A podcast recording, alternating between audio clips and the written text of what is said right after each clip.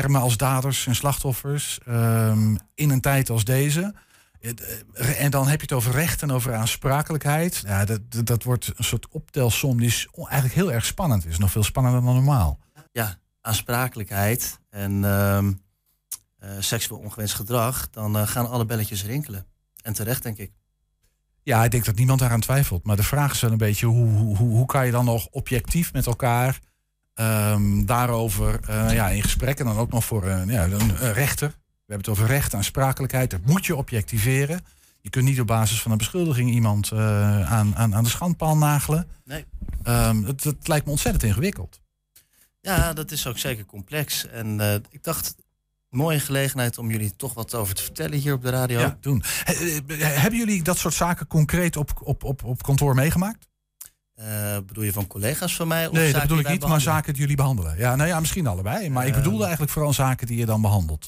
Ja, ik kan niet voor mijn collega's spreken. Zelf doe ik uh, letselschadezaken, dus ik heb niet heel vaak te maken met het arbeidsrecht. Maar, um, is dit letselschade of arbeidsrecht? Eigenlijk is het uh, een beetje van beide. Ja. dat hangt er een beetje vanaf welke kant het op gaat. Kijk, in beginsel is hier sprake van arbeidsrecht. In het kader van de werkrelatie is het gewoon van belang dat een werkgever zorgt voor een veilige omgeving.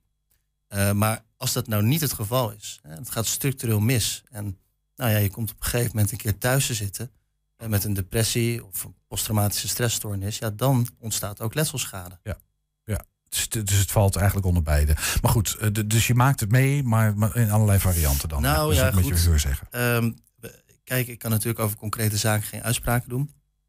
Maar vrij recent, 16 maart 2021, is een uitspraak geweest door het Hof van Amsterdam. Uh, waarin een meisje van 15 start in de horeca. Nou, dat gaat goed, hè. Veel kinderen beginnen natuurlijk in een horecabaantje. Ja. En er werkt een kok van 20 jaar ouder. En uh, nou ja, die valt dat meisje eigenlijk lastig. En dat gaat ook om meerdere collega's van haar. Meisjes van 16, meisjes van 17. En op een gegeven moment klaagt dat meisje nou, bij haar uh, manager, de mhm. restaurantmanager. Dat is ook goed om te doen. Dat is denk ik een belangrijke tip om mee te geven. Gelijk aankaarten bij je leidinggevende dat je daar hè, niet van gediend bent. Nou, er vindt een gesprek plaats hè, tussen dat meisje en, en, en die eh, manager uh, en de persoon die dat gedrag vertoont. En ja, uiteindelijk blijft dat gedrag aanhouden. En wat doe je dan? Dat is denk ik een punt waar veel mensen blijven hangen. Uh, veel slachtoffers van dit, uh, dit gedrag. En uiteindelijk meldt zij zich ziek omdat zij zich niet veilig voelt. Mm -hmm. uh, maar dat is een soort noodoplossing. Hè? Dat is ja. natuurlijk niet echt de oplossing. Nee. Um, zij gaat naar de huisarts, ze piekert, ze slaapt slecht en die verwijst naar een psycholoog. En uiteindelijk uh, ja, wordt bij haar een uh, posttraumatische stressstoornis gediagnosticeerd. Right. Ze stopt ook met werken, kiest eigenlijk eieren voor de geld. Maar na een lang traject, hè, van een paar jaar later, zijn er toch best wel wat kosten gemaakt voor die therapie. En dan blijkt dus dat zo'n werkgever daar wel degelijk voor aansprakelijk is. En Omdat hij eigenlijk te weinig gedaan heeft. Nou ja, je denkt als werkgever van, goh, ik heb een gesprek, hè, we hebben ja. het opgelost, we, hebben, we zijn hier over in gesprek geweest. En dan heb ik alvast wat goed gedaan. Maar die, die betreffende werknemer toen, hè, die dat gedrag vertoonde, die is een dag geschorst. En het meisje heeft ontslag genomen. Dus die werkgever, die dacht, nou, dat is mooi opgelost. Uh, maar dat is natuurlijk niet zo. Zo simpel ligt het. Dan. Zo simpel ligt het niet. Je nee. hebt een zorgplicht om ook te voorkomen dat in herhaling anderen dat niet overkomt. Ja. En, en deze werkgever in dit, in dit voorbeeld wat jij nu noemt, die had onvoldoende um, uh, zich rekenschap gegeven van die zorgplicht.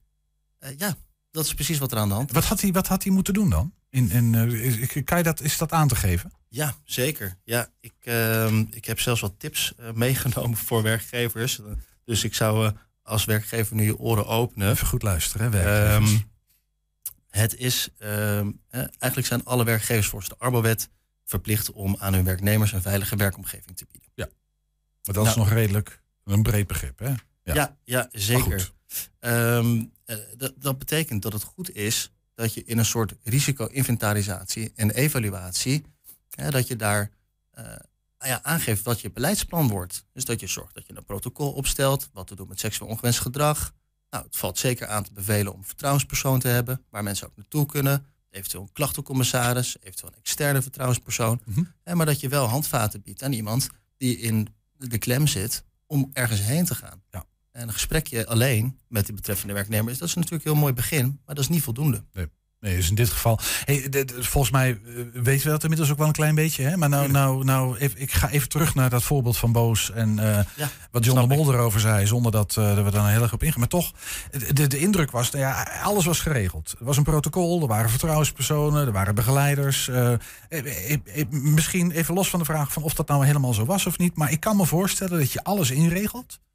En dat toch dit gedrag voorkomt. En dat het voor een slachtoffer niet zo makkelijk is om ergens aan de bel te trekken. Dus dat je er gewoon echt te laat achter komt. Maar ben je dan, is, is dan oké voor werkgevers? Hè? In, in de zin van, nou ja, ik heb alles geregeld. Dus ja, weet je, voor de rest kon ik er ook niet zoveel aan doen. Uh, nee. Uh, kijk, die zorgplicht waar we het over begin, uit aan het begin even over ze gehad hebben.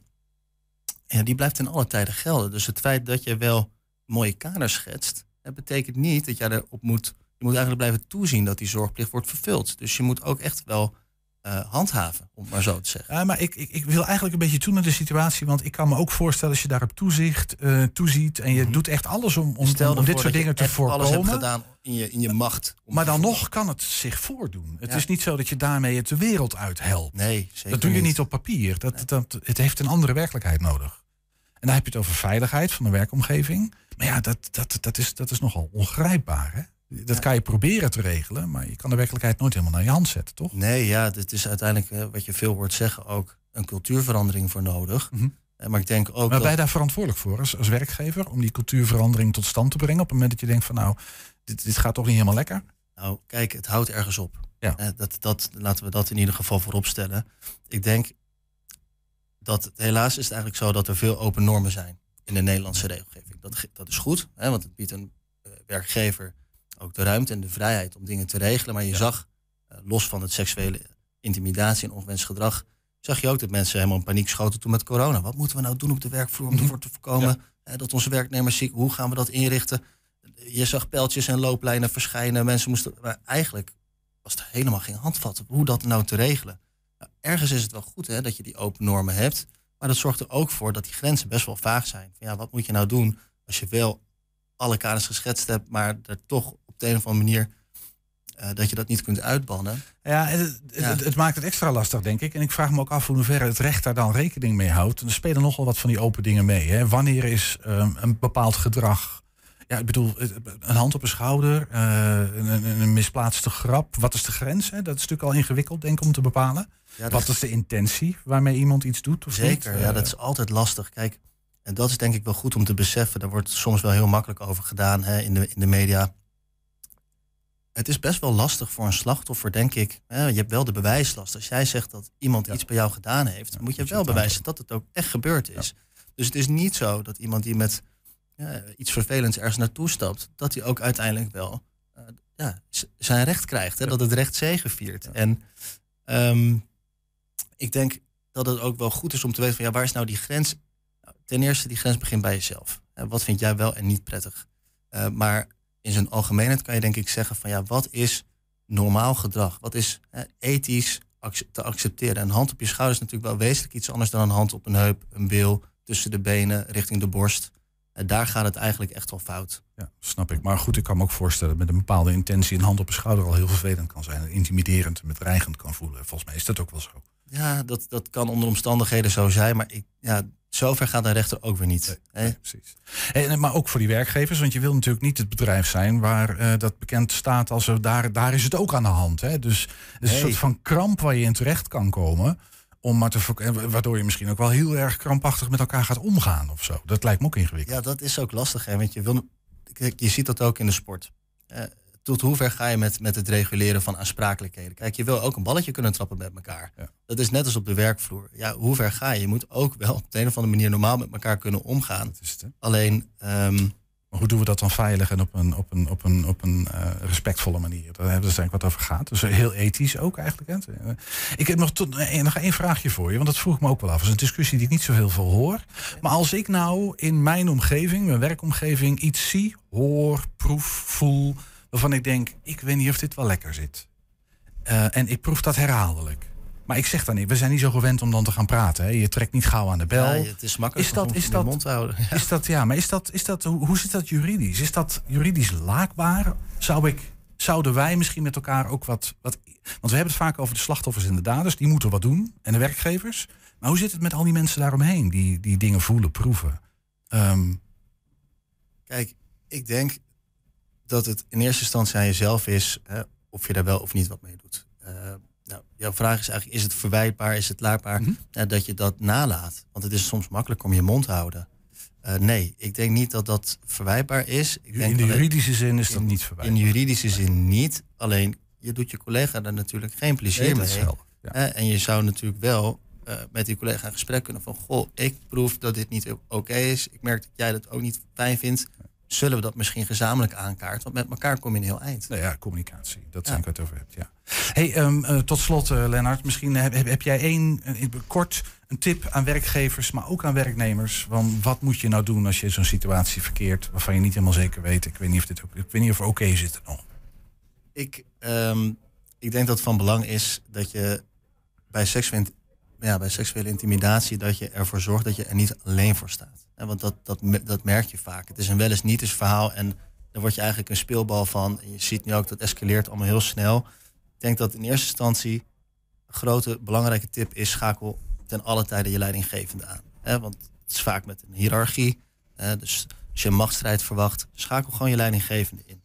Nou, ehm, is, is dat niet voldoende? Ga dan naar de vertrouwenspersoon. Mhm. Eh, eh, als je advies of coaching nodig hebt. En schakel zo nodig, want als die vertrouwenspersoon er niet is, dat is niet verplicht, de bedrijfsarts in. Want dan documenteer je ook medisch hè, dat je daar een gesprek mee hebt gehad. Dat blijft ook altijd vertrouwelijk. Dan maak je het ook niet zwaarder dan het is. Maar dan heb je wel een gesprek met iemand gevoerd. Ja. En dat kan je uiteindelijk tegemoet komen als het misgaat. Ja. En als het nou echt misgaat, hè, als we richting strafbare feiten gaan, ja, schakel dan ten alle tijde de politie in. Ik denk dat dat wel de belangrijkste tip is om mee te geven aan, uh, aan werknemers. En opnieuw, maar dat volgt dan een beetje. Oké, en dan nog even kort werkgevers. Uh, voor werkgevers, ja, ik denk dat wel. Je hebt echt... al wat tips gegeven net natuurlijk. Hè? Ja, nou ja, kijk, de ellende is dat het niet zo goed geregeld is in Nederland. Mm -hmm. Er is gisteren een petitie gestart door onder meer de FNV en wat andere organisaties. Um, om meer aandacht te krijgen voor intimidatie op de werkvloer. Ik denk dat het ook belangrijk is dat dat gebeurt. Want het is dus niet verplicht in Nederland om een vertrouwenspersoon te hebben. Maar ik denk zeker dat voor de nou, werkgever van belang is. Maak een gedragscode. Mm -hmm. Zorg dat er een klachtenregeling is. Ja. Uh, registreer incidenten. Zorg voor opvang naar incidenten. Want je zorgplicht gaat verder dan alleen binnen de deur van de werkomgeving. Ja, dus regel je zorgplicht op een goede manier. Ja, en uh, voorlichting en... en... training van werknemers valt ook aan te denken. Ja. Dat je eens iemand langs laat komen. Ja. Nou, dankjewel. Hier zal het laatste woord echt nog lang niet over gezegd zijn. Maar we hebben in ieder geval een klein beetje zijn we de diepte ingedoken. Lennart Mensonides was dat, van Damstee Advocaten. Dankjewel. Ja, graag gedaan.